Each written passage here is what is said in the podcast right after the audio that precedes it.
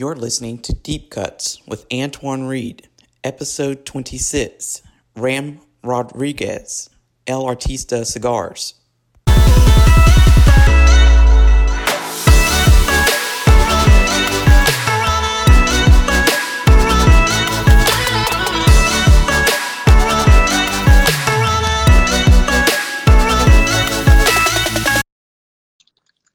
Hey, how are, how you? are you, Antoine? I'm good. How are you? All good, all good. Good to see you. How's how's things there? Um, this... You know, it's it's pretty good. I guess it's like everywhere. You kind of you kind of get used to the the new norm, which is is is working from home and and just doing what we need to do to continue to be productive. So I'm sure it's the same on on your end. Same here. Here is a little bit harder, as you may imagine. You know, we don't do a lot of computer and uh, work. It's more of uh, labor of hands. But yeah, we're doing uh, the best we can. And yeah, just waiting for all of this to be over, man. This uh, honestly, this is like a very long, um, boring movie, like scary movie. yeah, uh, definitely. Yeah. So, so what's been new with you? I know it's been a, a little bit of a while since I've seen you. It's, I know um, Steve went on the trip that yeah. I'll, I'll, I'll had in December, and unfortunately I couldn't work. Just kind of, it was like, I guess it's like a precursor to all this. It was like work just kind of completely got off the rails, and I was like, okay, I need to fit some, obviously I need to stay here to fit some stuff. So unfortunately I couldn't join you all, but Steve said it was a great trip, and he really got a lot out of it and really had a good time spending time with you and Kevin and everybody else who was on that trip.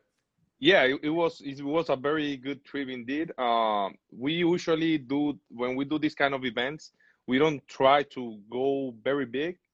Um, I, we always try to show our factory as, as what it really is. You know, we, we're not uh, trying to uh sell something that we're not. We are a, a family business that is making cigars for a while, and uh we have some beautiful operations, mm-hmm. and we just try to show them show everybody uh, what it is, like very raw. Um in order to do that and to make it very authentic, we try to do it with a with as fewer people as possible, uh so very very small groups. Uh, uh this time was uh, very very nice. uh we, we had a very good time. uh we uh, all of us got to meet each other, and we spent some very good time. uh, you were missed for sure. Next time you you can't miss it. I'll definitely try not to next time, but um you know, those trips, like you said, are fun because I think you get a completely different perspective once you see the factory and the fields, and you get to spend time with the brand owners. You don't get a lot of that um in the industry, so a lot of those opportunities to kind of really see where things are made. You know, for us, it's a lot of times you just see the end product. You see whatever makes it into the humidor, and that does that's only a small, you know, part of the process and the whole uh industry, really. Yeah, that's truth. That that's truth.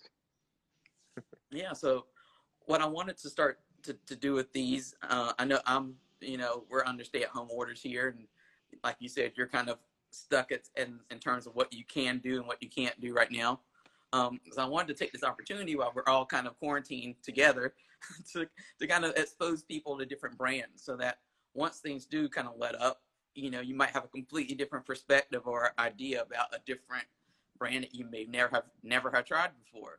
So I know El Artista is one of them, because when you really get to know El Artista, I mean, you all have a lot of different brands and a lot of fun projects, you know, within that brand. So I wanted to, to help people to get to know who you are and also what El Artista is all about. All right. All right. Sounds uh, very good. Yeah. The, in this time, I think uh, uh, I've been actually enjoying quite a lot doing this kind of, of, of a live on Instagrams and in other social medias. Uh, unfortunately, we cannot uh, socialize and have a cigar together. Right. But uh, this is a very nice experience. Yeah, it's it's fun to see that so many brands have opened their doors, because I think, I don't know about you, but like that first week when it was like you have to stay at home, it was like, well, what do I do? Yeah, know? oh yeah. It's a, it's a oh, very wow. social, and I had trips planned out and everything, so I was just like, oh, you know, like I just stay at home, and you know, how do I, you know, how do I interact? How do I get that same traction that I was going. It's like I couldn't just, you know, disappear for however long this is going to last and, you know, come out the other end. So I'm sure like you're the same way. So it's it's nice oh, yeah. that, that you you and other brand owners have been so, um, you know, available and so willing to kind of come on these things, because it's nice to talk to you all and see you all in a more casual setting. And like I said, it's it's a nice kind of uh, way to kind of bridge that gap that we have for right now until we can go back to in-store events and um, trade shows and everything else that kind of goes on with our industry. Yep. Yeah, definitely. So let's start at the beginning, because I know your stories, but I don't, I'm not going to assume that everybody here knows your story or they've read the stories that we've done on you for tobacco business. So tell us about how you came into the cigar industry. Okay, well, uh, first, uh, my name is Ram Rodriguez uh, from Tabacalera El Artista. Uh, my family has been in the industry for a very long time. I'm actually third generation of, of our uh, cigar making tradition. Uh, my grandfather founded the business in nineteen fifty-six. Uh, my father uh, took control of the operations on the eighties. Uh, and since I was a little kid, I've been going to the factory uh, all the time. So I was kind of born into it more than, than something that I started appreciating with time. Uh, I started uh, taking, uh, under, uh, trying to learn more and taking this a little bit more serious uh, after my first trade show. Uh, that was in, well, I was sixteen years old, actually. I was underage. I don't know how that happened, but it did. And after that, I realized what happens with the cigars after you just put them in a big container and it leaves the, the factory. Then uh, after that, I realized that uh, there is a big culture around the, the cigar making. And uh, there's a very nice community of, of cigar smokers uh, all around the world. And I fell, fell in love uh, uh, of the industry. And since then, I've been uh, focusing on trying to learn as much as I can in order to uh, take uh, a control of the factory eventually. So were you always kind of thinking that, and I think you kind of touched on this, but were you always thinking at some point you'll end up in the industry, or did you completely just one day kind of go, oh, I think I can actually do this. I want to get into the, the industry more? Well, uh, when I was a, a kid, I never saw myself working one hundred percent in the industry, the truth. Uh, I always liked the, the, the, the tobacco industry, but I liked other stuff. And I was thinking that, like, oh, I'm, when I go when, go to college, I'm going to be a doctor or something like that. Right. Uh, yeah, but after that I P C P R, it was uh, uh, when I realized that I, I wanted to be part of this uh, full-time. Uh, when I went to college, um, uh, I studied industrial engineering here in the Dominican, but I also did a, a associate degree in, in upstate New York. And uh, there was a cigar shop like twenty minutes away from my, from my campus. And that's where I started to smoke other cigars uh, other than the ones that I, I was smoking in the factory all the time. Uh, in that moment, uh, Nicaragua was still a little bit unknown, but it was starting to get a little bit trendy. So I was smoking a lot of cigars from there, uh, a lot of uh, from the from other factories from here, from the Dominican as well, so Honduran cigars. And I started understanding and creating a, a profile of, of what I like and what I don't like of cigars. And, and, and what are your pref personal preferences in terms of what you kind of like in a cigar, and, and what kind of uh, what kind of appeals to you overall? Let's focus on the good stuff. Well, uh, for me, first, uh, I think I'm pretty sure I'm not the only one that that, that things like that, that the palette, palettes evolve uh, with time. Uh, yesterday, I used to like one kind of cigars. Now, now I like something probably totally different. And uh, for example, uh, right now I'm really into medium cigars, but full flavor. And uh, I like something that is even hard to describe. I always uh, tell people what I like when I'm smoking a new blend. I like the, the cigar to be something that, that just explodes in my mind, that, that, that made me start thinking, like, what the hell is this? Uh, uh, I like cigars with a lot of complexities, uh, with different uh, tastes and very balanced. That's kind of what I, I'm, I'm looking for right now. Tomorrow, I don't know if it's going to be the same. I used to be a very full-body cigar smoker, but kind of not anymore. I don't know why. So you, you made this move into the industry. What were your early days in the tobacco industry like? What were you doing, uh, focusing on, and what were your, your challenges that you had to overcome? So uh, eh, I, I've been in, going to the factory, kind of working since I was a, I was a kid. Uh, the rule in my house was eh, after you do the homework, you have to go to the factory. So, but then when I started working a little bit more serious, eh, I wanted, like, my first big project was eh, creating like a, a, a, a publicity material for the factory. Uh, brochures, you know, taking pictures of the cigars and, and all that kind of stuff. My father is very old school, and uh, he's really focused in having quality tobacco and making good cigars. He doesn't really care about what happens after the cigar is made. Like, he's not a, a focus on branding or anything like that. He's very cigar oriented. So when I was coming with all this idea, we need to do this, we need to do that. Uh, at first, you know, there was like a big barrier. So honestly, uh, the first big challenge I think I had was uh, making my father to be uh, to take me serious, like like all the, the, the ideas that I have, for him to understand that that uh, there was there were things that that that uh, were going to work. Mm-hmm. Yeah, and kind of the same thing happened uh, with time. Uh, when I decided to open a, a company in the States, uh, my father, uh, the first thing he said, like, "Oh, you're crazy. Uh, that's not our country. You don't understand the culture. You don't understand the laws in that country. Uh, we should find somebody else that already have a, a distribution warehouse over there and work with them. But uh, just forget about that." But in my case, I didn't want to do that. So uh, it, there was always like that kind of argument going on with my father. Nowadays, it's different. Uh, he has seen the results, and and. uh he respects what I do, and he uh, uh, trusts me, but I had to earn it, which right. Now I kind of understand, you know. And it's, it's funny because, like you you just mentioned, like, I think your goal has been to make El Artista and the factory and everything else you do kind of vertically integrated, so you don't have to rely on a distributor or whatever. You can kind of control all aspects of your business. Is that still the case today?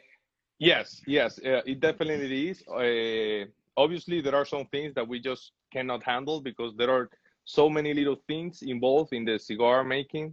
Uh, but yeah, that's that's always been our focus and uh, our advantage in the market. And uh, nowadays, uh, my father really appreciates the fact that we have our own uh, our, our own operations in the in the States, which is our main market, anyways. So uh, he really uh, uh, appreciates and like the fact that that uh, we have all the control over there as well. So at what point did you, when you started to develop the El Artista brands for this, you know, that were your own kind of cigars rather than just making cigars for other people, you know, what was that process like? Because I know that's a completely, for people who have factories, I mean, you're usually focused on the production side, getting those orders, you know, fulfilled, and then all of a sudden now you're you're making your own products, and now you feel a little bit even more invested in that product, I, I would imagine. So what's that? What was that switch like for you? Uh, well, at first I uh, thought it was gonna be super easy. Uh, when you are on this side, you know, like when you are on the island making cigars, uh, you believe that the hardest part of everything is making the cigar, you know, like getting the right material, doing the right fermentation, and making the cigar the way it's supposed to be, and keep consistency. The truth is that that that's just a little part of uh, out of the whole equation, you know.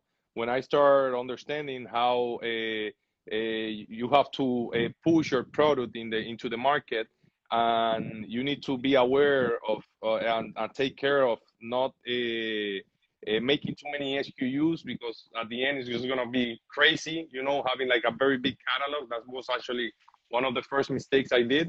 Um, and those little details, you know, uh, it was a little bit over overwhelmed. Uh, um, there was like a learning cure, but eventually, you know, we are now here and uh, doing our best. Uh, somebody had a question and said, what's the cigar made at El Artista using the wine Bethune, and could you talk about how Bethune works? Yes, uh, he is probably talking about Exactus Maduro. Our wrapper on that cigar is fermented with wine. Uh, it's a little bit different of just using a regular Bethune. Uh, usually uh, the Bethune is a blend Of, of different uh, uh, products that will add a little bit of a distinctive flavor and aroma to the cigar. So usually wine is kind of the, the base, and they use uh, fruits and spices in order to get that uh, distinctive uh, uh, taste. In the case of Exactus, uh, what we do is that during the fermentation process, uh, which uh, we, we usually just add water in order for the wild yeast to react into, into the tobacco and eat all the sugars. We also add a little bit of wine. Uh, what happens with the wine is that it also comes with a lot of sugars uh, inside. So there's more food basically for the wild yeast to react into it. So the color is usually a little bit darker, uh, more oily. And, and that's why we do that the wine fermentate, uh, fermentation process with the Exactus line. So what would you say is the kind of best-selling El Artista cigar right now? Uh, right now, it's the Buffalo ten. This cigar right here. Uh, this cigar, we introduced it on uh, last July. Mm-hmm. And uh, it's been crazy, man. Uh, we did it as a project. Uh, we were aiming with this blend of a cigar uh, at a very reasonable price point, but an outstanding smoke. Uh, I think we we'd achieve it, and we can tell that by the results. Uh, the first batch that we made of these cigars, uh, we had it, uh, we did enough uh, according to our, our calculations for six months. So uh, the first batch was supposed to last until December of last year. Uh, we sold it uh, in the first month of, of, of, of when it was out, out in the market. And till then it's been moving uh, quite a lot, but other than that uh, we have a very good uh, turnover in, in the other products. uh, Big Papi is a very popular cigar as well. Cimarron uh, is very popular, and yeah, almost all of them. It's crazy, but I, I sometimes I, some people don't even believe me, but the Super Colosso, the ninety by eleven cigar, that cigar sells quite a lot, you know, like people actually reorder that, that that cigar. Uh when we did it, we, I thought it was, was gonna be like a novelty, you know, something for people to collect, but people smoke it, you know. and, and that's that humongous cigar, right? Yes, it's the ninety by eleven. Yeah, it looks like a baseball bat. Like people it looks like a baseball bat. You see it, yeah. Like, it, it, it, like you said, you would think it's a novelty, but it's funny that you say that that one actually, you know, has some traction as well. Um, yeah. Earlier, somebody asked the question and says, you mentioned wild yeast. Are there any types of yeast used? Uh, no, it's basically the, the, the yeast that is in, in the environment uh, that reacts into the tobacco. Uh, it's not uh, the, the kind of fermentation we do on tobacco is not the same as, uh, as what is done with, with alcohol, uh, because uh, in the alcohol process, what they, the goal they have is the the yeast to eat the sugar and dispose all the alcohol, but you need to make sure it's the right kind of alcohol inside. Uh, on the tobacco case, we, we don't need any alcohol, so any yeast will eat the sugar, and uh, the alcohol and the ammonia will just uh, evaporate in the environment. So the wild yeast is basically the what we have in, in the outside. So you just need to take the cigar, the tobacco, make sure it has enough oxygen inside, uh, make sure it has a, a, a enough a moist as well, and just let it rest, and the nature will do its magic. Uh, another person said, what's the first cigar you blended? The first cigar I blended, it was oof, oof, oof, oof. Exactus Connecticut. Was, was the first cigar I blended. Uh, the Exactus Maduro is the one with, with the wine fermented tobacco. Uh, eh, I, that was my second one. The first one was the Exactus Connecticut. and, and what was that blending process like? I mean, like what, take us through that blending process. And I don't know if a lot of people who, who don't have the pleasure of coming to like a factory like yours, they don't really see that process.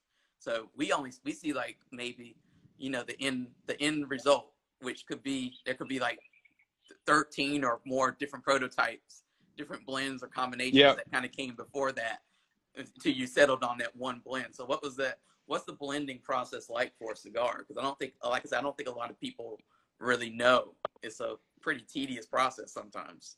Yeah, so the blending process, it starts with, uh, first, you need to know where are you heading to? Like, what are you looking for? Uh, I always tell people when they come uh, to blend their own cigar in the factory, uh, that if you don't know what you're looking for, it's going to be even harder because we're just going to be wild guessing. Mm-hmm. So uh, when you know, uh, and, and if you give as much details as you can, we'll, we're going to be able uh, to to think what kind of tobacco will uh, get you those uh, notes that you're looking for. Uh, in my particular case, uh, I know some other factories blend on a different way. Uh, what I like to do, I like to uh, smoke the, the, my options of, of tobacco for the blend uh, on pure grade. Uh, I usually uh, uh, start uh, just smoking Viso tobacco. And if I'm looking for a, a stronger cigar, I go one hundred percent Ligero only. So I start with one kind of tobacco, uh, one hundred percent of that tobacco, and that's it. Uh, we do uh, a little uh, gavillero, we call it. It's like a chirut style that we just do it right at the moment. Uh, we start smoking that and, and different other options, and then we start uh, combining one with the other to see uh, if, if we are going on the right direction. Uh, after that, we keep adding more and more uh, varieties of, of tobacco until we have something that uh, might be what we are looking for.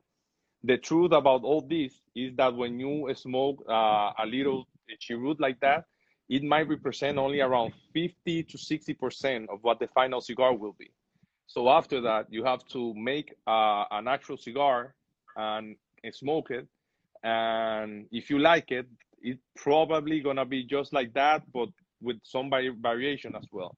In that point, I always tell people that that cigar will represent uh, somewhere uh, between seventy-five and eighty-five percent of what the actual of the final product will be. So after that, you have to make more cigars, let it rest, and uh, after uh, a couple of days, forty-five at least, uh, if you smoke the cigar and you have the characteristics you're looking for, that that's that's gonna be the the blend uh, at the end. So it takes a lot of time because you need to the, you need to make sure that the cigar rests. If you make a cigar that you like right at the moment, that not, doesn't necessarily mean that the final product is gonna be like that. So it's a it's a very long process, and uh, you uh, with experience you start understanding a little bit uh, and about uh, what percentage of Seco, Ligero, and Viso you're gonna use depending on. on the kinds of, of tobacco you're using, what kind of binder you're using, what kind of wrapper you're using. All those little de uh, details uh, uh, are very important to take under consideration because at the end, you don't only want a cigar that tastes good. You want to make sure it looks good and uh, that and that it's, it burns evenly. That's also very important.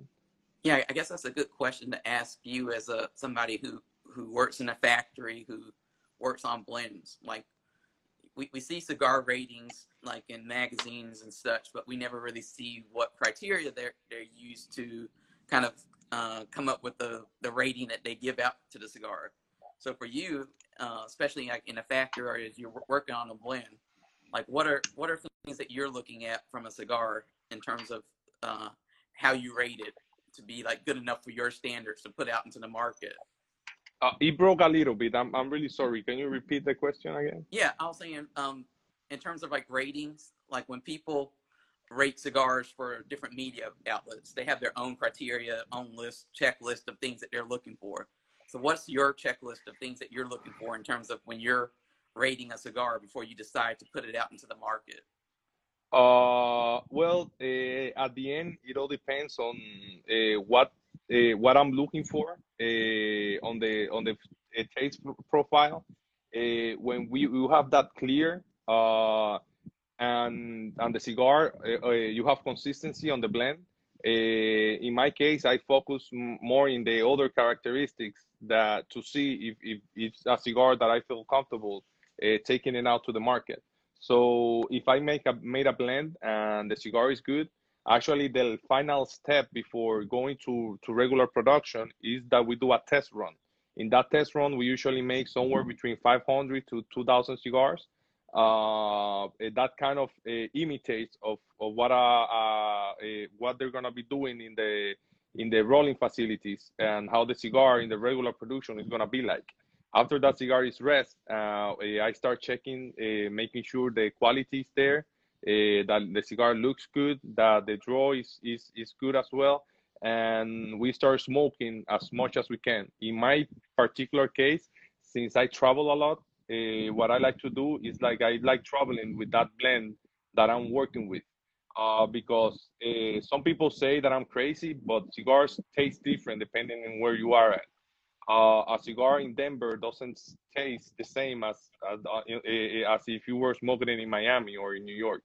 So I, I like, I like to, to uh, check on those differences as well before uh, throwing the cigar to the market as well. So it's just a matter, if you have the, the blend correct, um, they are doing the work as, as they're supposed to do in the production side. Um, the cigar is burning evenly. Uh, it's just a matter of smoking as much as you can uh, from the test run, just to make sure that they are doing the, the, the, the blend the way that it's supposed to be. Uh, there's a couple people wanted you to talk about your work with O M Cigars. Yes, O M Cigars. Uh, Osvaldo Morales is a good friend from Jersey. Uh, I have a couple of uh, private labels that I'm doing uh, in, in that region in particular. O M is one of them. Uh, it's a very good cigar, a very interesting blend.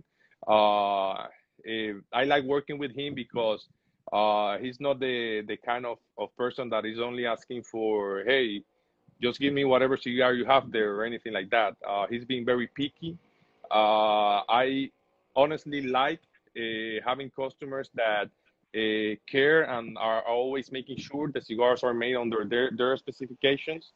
Uh, he's very dedicated uh, uh, doing that. So uh, I really like working with him. O M is one of them. Uh, my friend Toyrac uh, is another uh, brand uh, from that region that, that I'm working with. Uh, both of them are very good cigars that people should try. Uh, somebody wanted to know what was the, what's the cigar blend that you had the most fun blending? Oh my. Each cigar have kind of the, its own history in the background. Uh, honestly, this one, the Buffalo ten, it was kind of a, a, a crazy process we did. Uh, this cigar was uh, uh, was blended uh, with, uh, between me and Kevin Newman, my my national uh, sales director, and we were looking for one cigar in particular. We were like eighty percent sure that that was gonna be the blend. We worked very very hard for like a week, making sure the cigar was gonna be ready and according to what we were looking for. And uh, one day when we were working on the packaging side, because the blend was ready, you know, uh, my production manager uh, came with this box press cigar, like, hey, give it a try to this one. I was like, what is this? Oh, something that I'm just uh, uh, playing with. Uh, uh, just it's a little bit similar to the blend we were making, but I make some changes. Uh, take a look and try it. I was like, oh, yeah, yeah, thank you, whatever. I just throw it there and continue talking. Uh, after lunch with Kevin, uh, I wanted to have a cigar, not for work, but just to smoke. And I was like, ah, whatever, I'll just try this one. I took it, I lit it up, and I was like, ooh, what the hell is this? I think, Kevin, forget about it, you know? Actually, Buffalo ten, it was, it was going to be a ten count pack. And because we did this one, the box spread, it looks a little bit nicer, just five. But we like the name anyway, so we were like, oh yeah, you know, it's gonna be Buffalo ten. If you want the real thing, buy two five packs, whatever. So it, it was quite fun. But honestly, uh, there are so many uh, stories that of uh, uh, different blends that it's just been fun, you know, like like uh, that's kind of one of my favorite parts of, of the cigar making process. And, and people want to hear the story behind Pulita. Yeah, so Pulita was the, uh, the nickname of my grandfather. Uh, Pulita Sesenta Anniversario is the cigar we did uh, to commemorate our sixtieth anniversary. And it, it, when that time came and I talked to my father about it, and I told him that I want to do something very special and that I wanted to use my grandfather's name. Uh, you know, they, my grandfather was the founder of the company, and a, a, a lot of people still talks about Pulita in my town. So it was something that we had to take very seriously. Uh, I talked to my grandmother even about it, like, hey, do you feel comfortable of me using my grandfather's name for a brand? Uh, she agreed, and uh, we started looking for what blend we were gonna use on that cigar. Uh, what I wanted to do is something to resemble of what the cigars we used to make back in the nineteen fifty-six when we opened the factory. Uh, I started looking for very old uh, blends uh, from that time. And I realized that the tobacco they were using the most uh, was uh, the Negrito tobacco. The Negrito was a tobacco that was very popular uh, uh, all the way up onto the mid sixties, but it lost popularity over easier to grow tobaccos. And when I asked my father about that tobacco, he just told me, like, you know, it's something that you don't, you don't find out there anymore. It's kind of rare. Uh, I was able to get some seeds from the Dominican Tobacco Institute, and we started uh, trying that uh, that tobacco, and we came up with with with a very nice uh, quality uh, uh, wrapper quality tobacco, and we decided to use it on the Pulita.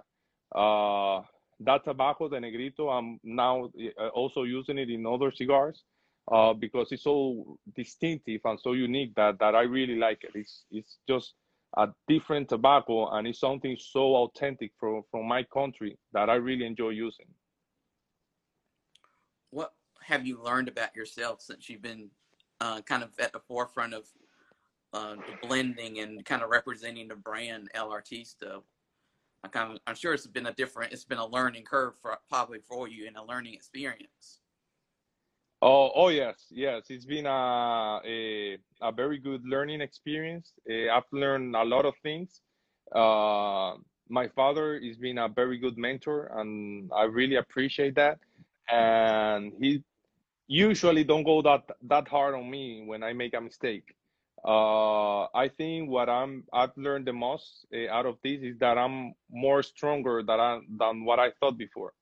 Um, I, I had to overcome a lot of different difficulties uh, in in the time. Uh, even nowadays, that the industry is changing so much and so fast. And uh, I feel uh, before, like, for example, now with all this F D A and, and all this stuff, I'm pretty sure uh, when if if all this were happening when I started, I'll be probably selling, I don't know, toasters or something like that. But now I feel very comfortable, uh, comf uh, confident of that those things are uh, things that uh, uh, we, we will overcome eventually. And Uh, the business will continue, and uh, and yeah, like I, I think I'm able to handle all of this. Yeah, and I, I guess from your perspective, I mean, you just mentioned like F D A as being a, a big challenge for a lot of brand owners right now. Uh, so besides F D A, what's your biggest challenge? Besides F D A? Besides F D A, because that's usually everybody's go-to. They go F FDA, so I'm gonna figure yeah. how to play. yeah. uh, well, uh, I think uh, my biggest challenge right now uh, is uh, being able to to continue making good cigars and continue getting uh, recognition uh, of, of our brand in the market, and just to overcome all this political B S, you know. Uh, not only F D A, but all over the world, there's a lot of pressure against the tobacco industry.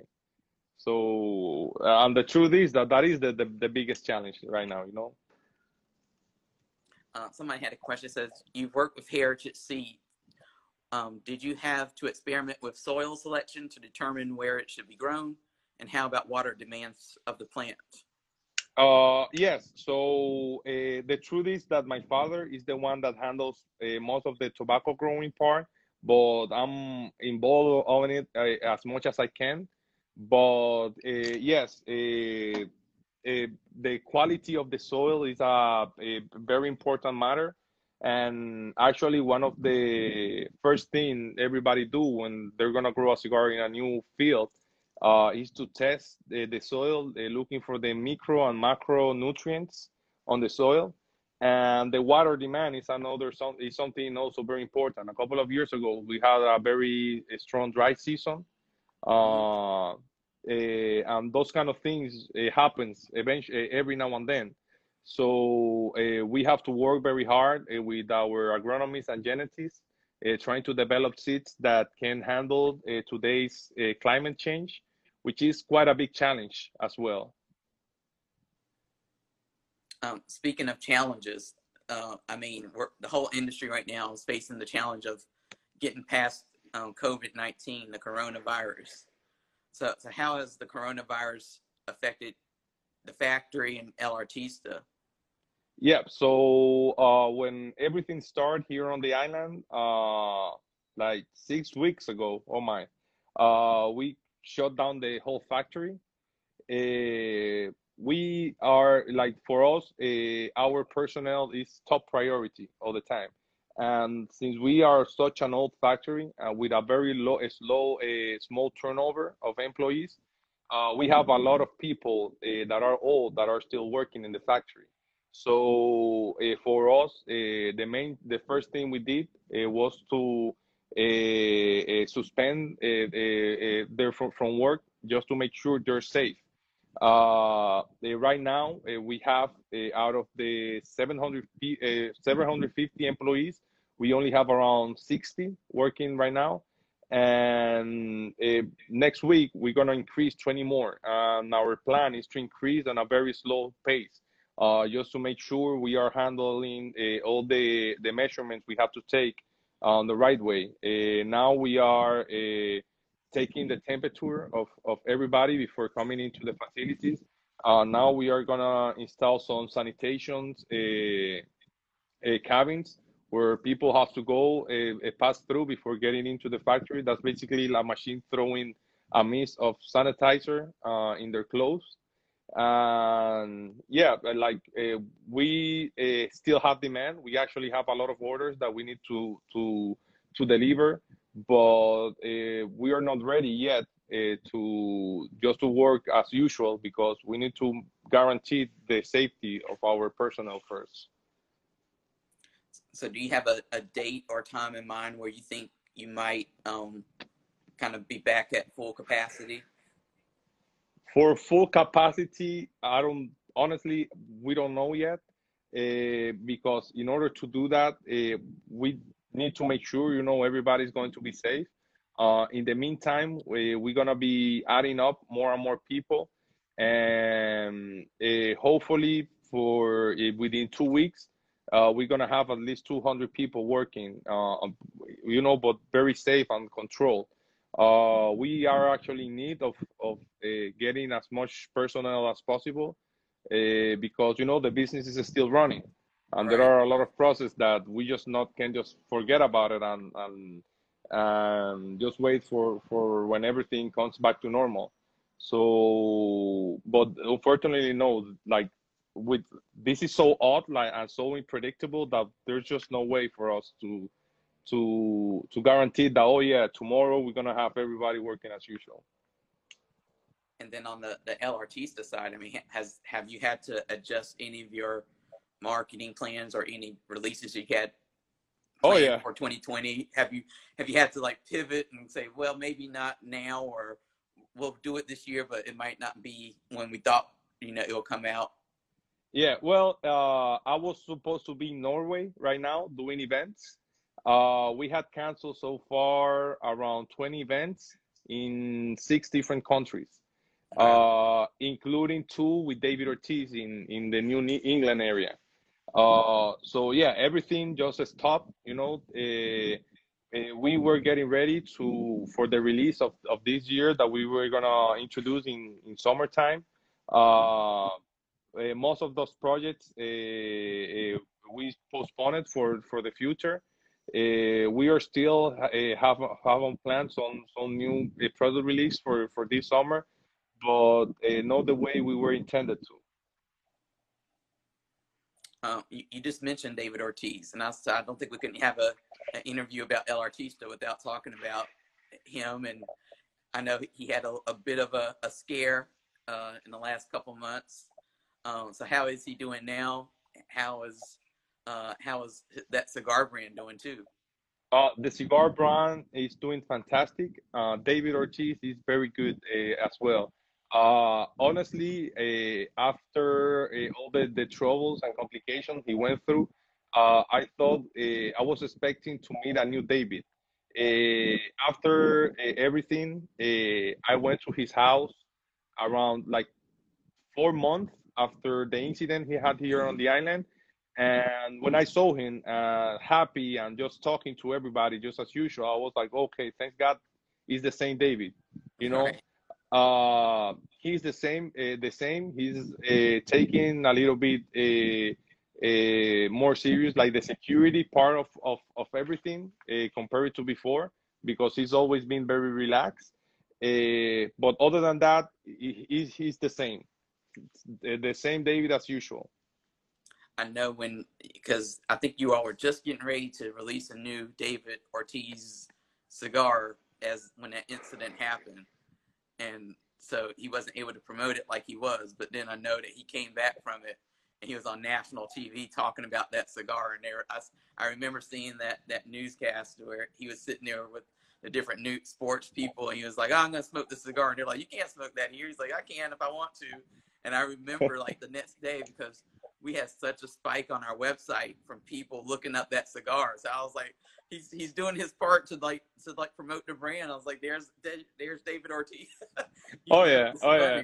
And that's David, you know, that like those kind of things, that that's him a hundred percent. Yeah. And it, it really helped to the brand, uh, the fact he did that. Uh, yeah. And that was hilarious. I, I had no idea he was going to do that. Yeah, because I think I, I woke up the next day and I was like, what happened? I was like, because, I mean, we had put the press release on there like months ago. Yeah. It was just like overnight. It was like, you know, right up there. Like everybody was searching for it. So, yeah, I was like, wow. I was like, well, I guess, he, I guess he's back. Yeah. Oh, yeah. So, I mean, you're in the Dominican Republic. So. And I know we're, a lot of us are, are in our respective countries, but like the U S, I know we're still kind of grappling with how to get over coronavirus and how to get back to some normal. But, but what's it like for you and, and other people in the Dominican Republic? Because I know it can be a, a slightly different experience for you all. Like, what's your, what do you think your, your new normal might look like? Uh, yeah, uh, this... Uh... distancing and sanitation all over the place, I think that that's going to stay stay for a very long time, at least for what I can see. Uh, here, uh, we've been in a curfew from five P M to six A M every day for a long time now. Uh, everything is shut down, basically. Uh, only free trade zones and essential business are open. Uh, Uh, the government, uh, the police is arresting anybody that is out without any uh, permission on the streets after five P M Uh, it's just crazy, you know, this is kind of surreal. Uh, I think we're not that bad. We have uh, around uh, six thousand five hundred cases so far. Uh, just waiting for the, the curve to be a little bit flatter. Uh, I'm just waiting, man. It's just a matter of, of wait. Uh, in the U S, I know things are a little bit different. Uh, you guys need to be safe. Dude, like one million people infected. That's quite a lot. Yeah, but the, I mean, de depending on who you speak to, it's like, oh, this is just a million people. Everybody will be okay. I mean, I guess they're looking at to the, the recovery rate, which doesn't always get, um, it's not always discussed. So that is a big part of it too. But yeah, I mean, it's, it's, it's strange because I know like this time of year too, for the cigar industry, it's like, we're all usually working towards that, that summer trade show, you know, P C A, I P C P R. And, and this year, I think we're all kind of waiting to see like, well, is it going to happen? Is it not? How do you prepare for it? You know, it's just really diff. It's a really different year. Just trying it is. to work it out is. the logistics for for something that's like to to get back to some normalcy, and not knowing when that normalcy is, and you know, like you said, not wanting to take risks when you don't have to. Yeah, yeah. I don't think I P C P R is going to happen, man. Yeah, I, I mean, a, a lot of people have have placed their bets. I would say, I'm oh, yeah. neutral. A lot of people have, have placed their bets, so yeah, we, we will we will see. But it's it's it's difficult because I I know for me, like I I'm already a germaphobe, whether we have coronavirus or not, and I'm always worried about germs, and so this situation doesn't help me or my nerves, you know. And, and being in big crowds of people right now, um, you know, no. I don't want to I don't want to bring anything back. I don't want to make my family sick. Uh, I'm sure other yep. people are the same way. I mean, we all, I think everybody has somebody in their family who's um, a little bit compromised in terms of their immune systems. Um, we don't want to put anybody in danger, but at the same time, we want to, you know, keep doing business. So I think we, we I've seen a big, I don't know if you have, but I've seen a big shift to, to the digital, because it's the only safe way to continue to market and interact yep. with people right now. So, um, you know, I wouldn't be surprised if we saw a, a, you know, in that if P C A does not happen, a physical trade show, I wouldn't be surprised if we saw some type of virtual event that maybe that kind of brought everybody together in some way. How that would work, maybe. I don't know. Yeah. I mean, it's, it's a bit logistical issue, but it is, we'll see. It is, but maybe, may, maybe that's what's going to happen. Uh, I see a, This trend of, of of digital communication, I think that this is this is gonna remain after all these crazy times are over. Yeah, and I hope so, because like I said, it's like, I mean, if if we were functioning normally, I mean, I would be in my own, at this time of day, it's like I'll be getting ready to wrap up my day to get ready for a forty minute to forty-five minute, uh, you know, commute. Yeah, um, yeah. I wouldn't be sitting yeah. here talking to you. And you would be in a factory probably with oh, yeah. tons of work to do, your team working. So, um, you know, this is different, but it's it's nice to see that the industry is kind of coming together in these digital formats. And like I said, and, and companies that um, normally would not be so, like, they just wouldn't have the time to do it because they're working, you know, uh, taking advantage of this time to tell their stories. I mean, I've it's been fun doing this kind of conversation because so many companies and people have reached out and saying, hey, you know, I'm available. And this, for me, is nice because I was like, wow, I didn't even know you would, you know, be interested. So yeah, definitely. Um, definitely. I've enjoyed this. Is very comfortable. You know, like right now I'm talking to you. I'm in right. flip-flops. I'm in shorts. Me too. That's perfect, right? Exactly. You know, yeah, it's like we're not in the, the usual like business suit and, and whatever. There's not a crowd of people. Because usually when I see you, it's, it's, it's during a trade show. And you usually have a big crowd of people. You know, we have a maybe a fifteen minute block of time set aside where we talk, and it's like very quick. And you usually have to, to kind of get out of there and and uh, entertain some people. So it's been nice to, like I said, to take advantage of this time. Um, yeah, definitely. And and definitely. You know, so I know you you don't want to uh, reveal everything that's going on with El Artista, but are you able to tease anything that people can expect from El Artista? Do you have any virtual events that you're planning, basically? Do you have any, um, you know, interactions online that you are going to roll out in this time to kind of get people involved with the brand? Uh, well, we are uh, already participating in, in virtual launches, uh, a lot, actually, uh, and from all over the world. Uh, we've been doing that. Uh, uh, other than that, uh, we have plans of, of doing some, some virtual herf. Uh, for El Artista cigar smokers out there, uh, in the few, in, in a couple of, of days, uh, we'll come up uh, uh, with that idea as well. And other than that, uh, for this year, uh, we are uh, working. We actually already have a plan for for a new Buffalo ten. Uh, that uh, if conditions uh, uh, permit, we're gonna be ha ha we're gonna have it uh, by July. And other than that, we are working with some uh, rebranding uh, our Puro Ambar line Uh, we're doing uh, some uh, little changes uh, on the blend and on, on the design of the product uh, for this year. Uh, we have some other projects that uh, soon uh, all of you guys will will, will hear about it. Uh, but uh, for now, we decide to postpone it. Uh, uh, yeah, you know, just uh, waiting for everything to be normal. Uh, one of the positive things Uh, of this is that uh, we've been having a lot of uh, extra time to think about new ideas. Mm-hmm. Uh, so yeah, we're just waiting for that, you know, uh, waiting for all this to be over and bring all of them. Somebody did ask the question, what's the hardest tobacco to deal with from seed to cigar? Negrito is pretty hard. Like in the growing process, uh, it's, it's hard. Um, in order to get wrapper out of it, it's, it's A, a, one of the hardest, I, I'll say. Uh, one of the common tobaccos that is not that easy to, to work with, at least here on the island, is the Piloto Cubano. Piloto Cubano is a, a, a very a perfumey a smell and taste. Uh, I really love that tobacco, but it's so hard, and you get so uh, so many diseases on the farm that you, you need to control. Uh, I think Piloto Cubano is, is one of, of the most complicated, at least here on the island. You know, one of my last questions for you is, is you do have an international presence, which I think a lot of brands need, just because even without coronavirus and pandemics going on, I mean, having that strategy where your brands are in this country, in this country, not just in one country. So, so how have you approached growing your brand internationally, but growing it to a point where you can handle it? So it's not, doesn't like outpace kind of what you're able to keep up with. Yes, uh, we are usually very selective of, of with who we work with.